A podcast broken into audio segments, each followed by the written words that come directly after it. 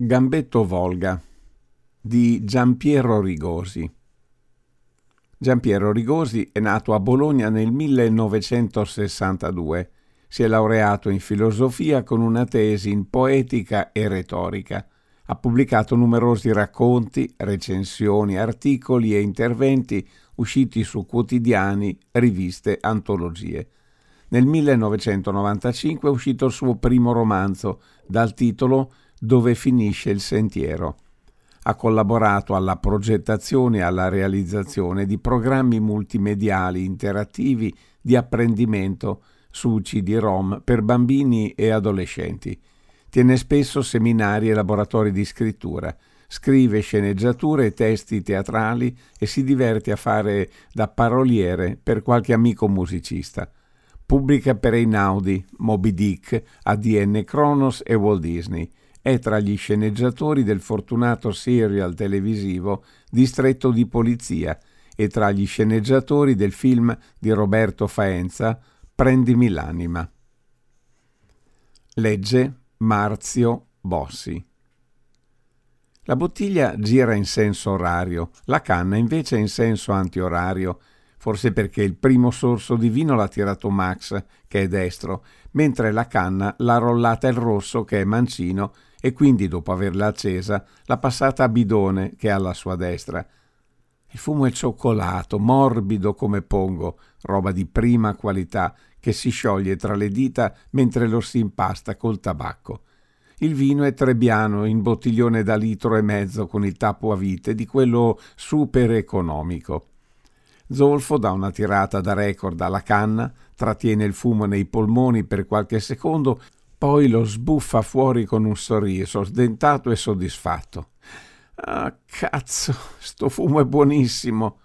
Certo che è buono, gli risponde il rosso, che è quello che l'ha comprato. Non sono mica un coglione. Ah, questo vino invece è una monnezza, sputacchia bidone. Mi piacerebbe sapere che cazzo ti è saltato in mente di comprare una broda del genere, Zolfo. Eh, non l'ho comprata, l'ho fregata. Ancora peggio, idiota. Già che c'eri, potevi imboscare una bottiglia di quelle buone. Ma questa era più grande, stronzo, e poi a me piace. Mia madre lo compra sempre e io sono abituato a bere questo, a tavola. Tua madre compra questo perché è una stracciona. Sta roba fa vomitare. Beh, un'altra volta ci vai tu al supermercato a fregarlo, pezzo di merda, così almeno dopo non rompi i coglioni. Ma vaffanculo. No, vaffanculo tu. E state un po' zitti, l'interrompe Max. Il rosso ha qualcosa da raccontarci. Cos'è una favola? ridacchia Zolfo. Chissà, forse la storia della prima volta che l'ha preso nel culo, dice Bidone. È un lavoro, taglia corto il rosso. Si asciuga la bocca col dorso della mano, poi passa il bottiglione a Max e dice: C'è da fare del grano, facile, facile. Il signore, calvo e anziano, apre la porta, sorride, poi si scosta di lato, facendo segno di entrare. Avanti, Antonio, vieni avanti. Che piacere vederti. Eh, buonasera, dottor Pisapia, dice l'uomo con il soprabito scuro oltrepassando la soglia. Con permesso. Mentre l'anziano chiude la porta, l'uomo toglie il cappotto e se lo sistema sull'avambraccio. Sotto indossa un completo grigio, cravatta regimental, camicia azzurra con sottilissime righe bianche. Solo le scarpe hanno una linea moderna, un paio di stivaletti di pelle opaca con cerniera laterale. Il dottor Pisapia, sorridendo soddisfatto, gli batte un paio di colpetti sulla spalla e alza il braccio indicando il corridoio davanti a loro. Eh, non c'è bisogno che ti mostri la strada. Come va l'artrite? Beh, non c'è male, Antonio, non c'è male. Il medico mi ha fatto provare delle nuove pillole che sembra facciano effetto. Almeno la notte riesco a dormire. Il dottor Pisapia guida l'ospite lungo il corridoio, fino a una porta che introduce in una sala in penombra. Al centro un tavolo di legno, il cui piano, tirato a lucido, riflette la luce calda che scende da un lampadario in ferro battuto. Vedi? Dice l'anziano con gli occhietti che brillano, è già tutto pronto. Al centro del tavolo è posizionata una scacchiera con i pezzi già schierati e ai due lati della scacchiera uno dalla parte dei bianchi e l'altro da quella dei neri, su dei sottobicchieri di cotone bianco lavorato all'uncinetto, due alti e panciuti bicchieri di cristallo dal lungo stelo sottile. Il lato destro del tavolo è occupato da un ampio decanter, nel quale riposa un vino di un rosso scuro e intenso. Su un tavolino da servizio si trovano un cestino di vimini, con dentro fette di pane, grissini e taralli, un tagliere sul quale sono disposte diverse qualità di formaggi e una bottiglia scura e vuota. L'anziano si avvicina al tavolo, la sua pelata brilla quando entra nel cono di luce. L'uomo con il completo grigio si guarda attorno, appoggia il soprabito piegato sul bracciolo di un divano di cuoio, poi raggiunge il padrone di casa. Il dottor Pisapia sfiora con delicatezza il collo del decanter. Sta respirando da quindici ore, dice, come stesse parlando di un neonato. L'uomo con il completo grigio inclina il capo per leggere l'etichetta sulla bottiglia. Un riserva del 74? Ma questa è roba da collezione. Sai perché ho scelto una bottiglia del 74, Antonio? È l'anno che ci siamo conosciuti, ti ricordi? Tu allora eri poco più di un ragazzino, ma un ragazzino in gamba, aggiunge strizzando l'occhio. E ridendo e scherzando sono passati trent'anni. L'uomo vestito di grigio annuisce sorridendo, mentre nei suoi occhi passa come un'ombra tutto il tempo scivolato via. Lei è sempre troppo gentile, dottore. Ma che sciocchezza, Antonio. Lo sai cosa sono? Un vecchio sentimentale, tutto qua un vecchio sentimentale che, grazie a Dio, si può permettere una bottiglia di buon vino per festeggiare l'anniversario di una bella amicizia. Max è alla guida, al suo fianco c'è il rosso, sul sedile dietro zolfo e bidone. Il rosso dice è un vecchio che vive da solo, soltanto durante il giorno c'è la donna di servizio, ma poi la sera se ne va ho pensato che la cosa migliore è entrare da una finestra del secondo piano, che è quasi sempre aperta. Il vecchio passa la sera in una sala al pian terreno. Penso che guardi la tv. Da fuori si vede sempre una luce accesa. E se la finestra al secondo piano è chiusa, obietta Zolfo, allora la sfondiamo col tuo bastone, scemo. Il lungo e sottile termometro brilla, adagiato nel suo calco rivestito di velluto bordeaux. Il dottor Pisapia lo prende dall'impugnatura di legno e lo immerge adagio nel bicchiere. Lo tiene immerso nel vino per qualche secondo, poi lo sfila e controlla l'asticina graduata. Perfetto, dice soddisfatto. Non resta che cominciare. Che dici? L'uomo, seduto di fronte a lui, annuisce composto. Pisapia asciuga il termometro con un canovaccio e lo ripone nella custodia. La richiude. Poi afferra uno dei pedoni bianchi schierati davanti a lui e si sporge in avanti per prendere un pedone nero. Mette le mani dietro la schiena. Dopo un istante le fa riapparire e le tende al di sopra della scacchiera verso l'uomo seduto di fronte a lui. L'uomo con il completo grigio allunga la mano destra e tocca appena il dorso della sinistra del dottor Pisapia, che subito la ribalta e la apre, mostrando con un sorriso il pedone bianco. Ti toccano i bianchi? Beh, in teoria è un vantaggio. Ah, in teoria, risponde Pisapia rimettendo al loro posto i due pedoni, ma naturalmente dipende dal gioco. Ruota la scacchiera in modo da avere i neri dalla propria parte per fortuna, amico mio, gli uomini non sono computer. L'uomo in grigio abbassa lo sguardo alla scacchiera. Dopo aver riflettuto un istante, solleva un pedone bianco e lo porta in D4. Il dottor Pisapia muove subito con decisione, spostando il suo cavallo da G8 in F6. Poi alza i suoi occhietti vispi sull'uomo che gli siede di fronte e sorride. La scala hanno deciso di andarla a prelevare dai sotterranei del condominio di Zolfo. È una lunga scala da giardiniere in legno, smontabile in tre pezzi. La trovano appoggiata a una parete nello sgabuzzino dove si trovano i contatori, però eh, bisogna portarla su per la rampa di scale delle cantine. Oh merda, sto aggeggio pesa una tonnellata. Sei tu che ti spari troppe seghe, bidone. Sei grosso come un rinoceronte, ma non vali una cicca. A braccio di ferro perderesti da mio nipote che ha otto anni. E chiudi quel cesso di bocca, zolfo, porca puttana. Hai un alito che rivolta lo stomaco. È una questione di fegato, testa di cazzo, non è mica colpa mia. Mi è diventato così dopo che ho preso l'epatite. è per questo che lo chiamano zolfo, chiarisce Max con un ghigno. Mm, più che zolfo, uh, mi sembra un nuovo marcio, sbuffa Bidone. Tu pensa ad appoggiare la scala sul portapacchi, tronca il rosso, prima che si svegli tutto il palazzo. Il rosso risplende nei larghi ballons, accendendosi di caldi riflessi granato.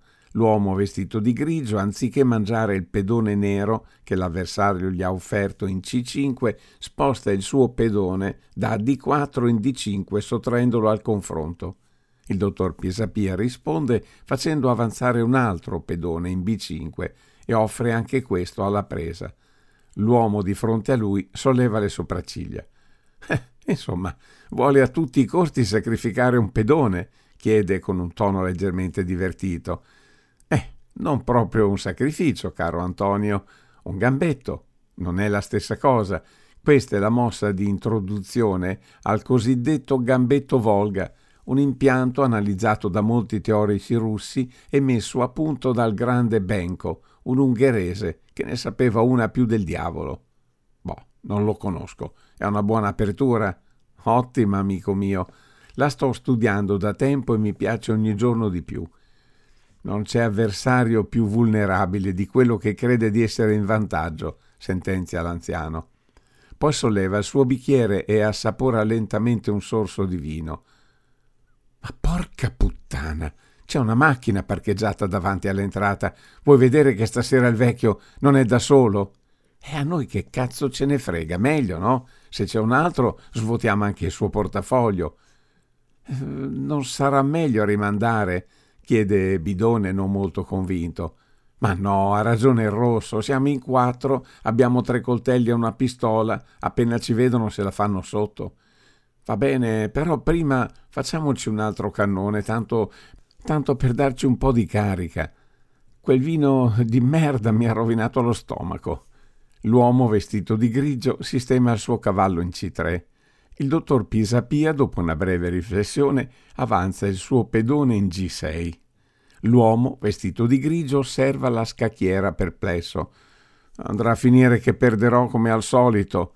Ma no, ma no, Antonio, perché dici così? Stai giocando una partita da manuale e anche se il nero con questa apertura ottiene un buon gioco sul lato di donna, non bisogna dimenticare che il bianco è pur sempre in vantaggio di un pedone.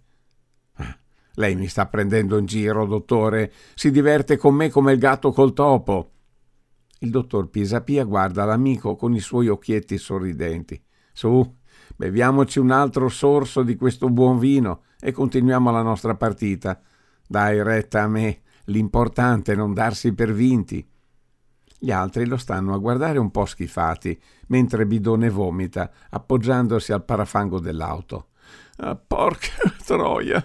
si lamenta il poveraccio tra un connato e l'altro. Ah, sto male come una bestia. Eh, così un'altra volta impari, ridacchia Zolfo con le mani in tasca. Scusa, eh, ma se non tieni l'alcol è meglio che non lo bevi. Se non la smetti di dire stronzate, giuro che ti spacco la faccia, Zolfo. Appena ho finito di vomitare, te lo fico su per il culo quel tuo bottiglione del cazzo. E se non ti piaceva il vino, potevi anche lasciarlo lì, non eri mica obbligato a scolartelo tutto. La volete piantare di litigare sempre voi due? interrompe Max. Poi abbassa lo sguardo su Bidone, che ha ripreso a vomitare, aggrappato al parafango, e gli dice Senti, bidone, cerca di fare più piano. Qui va a finire che ci facciamo beccare. Non vorrei sembrarle indelicato, dottor Pisapia, ma dimmi, Antonio, dimmi, lei si fida vivere in questa casa da solo? e cosa dovrei temere? Beh, non so, immagino che avrà dei nemici. L'anziano allunga una mano per prendere dal tagliere un pezzetto di pecorino di fossa, lo mette in bocca e lo mastica adagio, poi dice ti confiderò tre cose. Primo, Alla mia età non bisogna più avere tanta paura di morire. La fine può arrivare da un momento all'altro ed è meglio prepararsi per tempo. Secondo, se hanno deciso di farti fuori, prima o poi ci riescono e quello che ti protegge meglio non sono le guardie del corpo, ma il potere che hai. E terzo, dice sollevando un lembo della giacca da camera e mostrando una rivoltella infilata in una fondina alla cintura, ho qui la mia piccola amica come ultima assicurazione e ti dirò che nonostante l'età me la cavo ancora piuttosto bene. Forza, Rosso, spingilo oltre la rete e tu, bidone, prendila al volo. E state attenti a non far rumore, cazzo. Volete svegliare tutto il quartiere? Ah, vorrei vedere te. Questa scala pesa come un carro armato. Oh, a te non va mai bene niente, bidone. Sta zitto e tira. Non ho voglia di passare qui tutta la notte. Il dottor Pisapia riappoggia il bicchiere sul tavolo, muove il cavallo in B6 e dice a proposito di potere, devo dire che tu mi sei stato davvero di grande aiuto. Chissà se sarei ancora qui senza il tuo aiuto. Ah, figuriamoci. ne trovava altri cento come te. Eh no, Antonio, eh, non devi sminuire le tue qualità. Tu vali quel che vali e lo sai. Vuoi che ti dica qual è il segreto per uscire vincenti? Un giusto equilibrio di umiltà e di orgoglio. Umiltà e orgoglio, tutto qui. L'umiltà di capire i propri limiti, l'orgoglio di riconoscere le proprie virtù. Ah, lei è troppo gentile, dottore.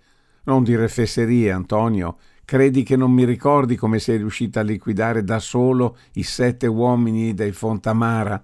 sette macellai che sembrava se ne dovessero andare alla guerra con tanto di mitragliette e giubbotti antiproiettile, e tu, vestito come sei vestito adesso, impeccabile come sempre, li hai tirati giù uno dopo l'altro, come fantocci dal Luna Park, soltanto con l'aiuto della tua pistola e del tuo sangue freddo. Col cavolo che ne trovavo un altro di ragazzi come te. L'uomo vestito di grigio sorride compiaciuto e solleva il suo bicchiere fa roteare per un attimo il vino nell'ampia pancia del ballon, poi lo solleva. Allora brindiamo, dottor Pisapia, alla nostra amicizia e alla faccia di tutti quelli che ci vogliono male, che se ne stiano alla larga da questa, e dicendo così apre la giacca indicando col mento la pistola infilata nella fondina ascellare. Ci siamo, ragazzi, dice Max sottovoce impugnando la pistola. Adesso calma e nervi a posto. I due polli sono là dentro. Noi entriamo, gli facciamo vedere l'armamentario e vedrete che quelli se la fanno sotto. Oh, mi raccomando, l'importante è stare calmi. Sì, però non ho capito perché la pistola la devi tenere tu. Pianta la bidone, la tengo io perché sono io che l'ho procurata e poi tu saresti capace di metterti a sparare così tanto per divertirti a fare il pistolero? Allora ci siamo capiti. Quando i quattro teppisti irrompono nella sala, il dottor Pisapia sta spostando la sua torre da F8 in B8. Li osserva un po' stupito con il pezzo a mezz'aria, poi completa tranquillamente la sua mossa. L'uomo, in grigio, si irrigidisce appena, stupito, con il pezzo a mezz'aria, poi completa tranquillamente la sua mossa. L'uomo in grigio si irrigidisce, sembra stupito con il pezzo a mezz'aria, poi completa tranquillamente la sua mossa. L'uomo in grigio si irrigidisce appena. Max, sventolando la pistola a braccio teso, punta la canna prima sull'uno e poi sull'altro, ringhiando Ok, state fermi e non vi succederà niente. Non fate cazzate e vedrete che tutto andrà bene. C'è qualcosa nella calma di quei due seduti davanti alla scacchiera che rende nervoso il quartetto. Zolfo si sente la bocca amara, forse per via del fegato, e Bidone stringe l'impugnatura del suo serramanico fino a farsi diventare le nocche bianche. Il vecchio appoggia noncurante il suo pezzo sulla scacchiera. Poi, rivolto al suo compagno, dice questa situazione, caro Antonio, mi fa venire in mente quello che dicevamo prima a proposito del gambetto. L'uomo col completo grigio sorride facendo segno di sì con la testa. E c'è qualcosa in quel sorriso che per un attimo gela il sangue a Max e lo fa pentire, chissà perché, di essere entrato in questa casa questa sera per rapinare questo vecchio della malora seduto assieme a quel tizio sconosciuto davanti a una scacchiera e a quella bottiglia di vino alta e scura che brilla di riflessi bruniti nella luce del lampadario di ferro battuto.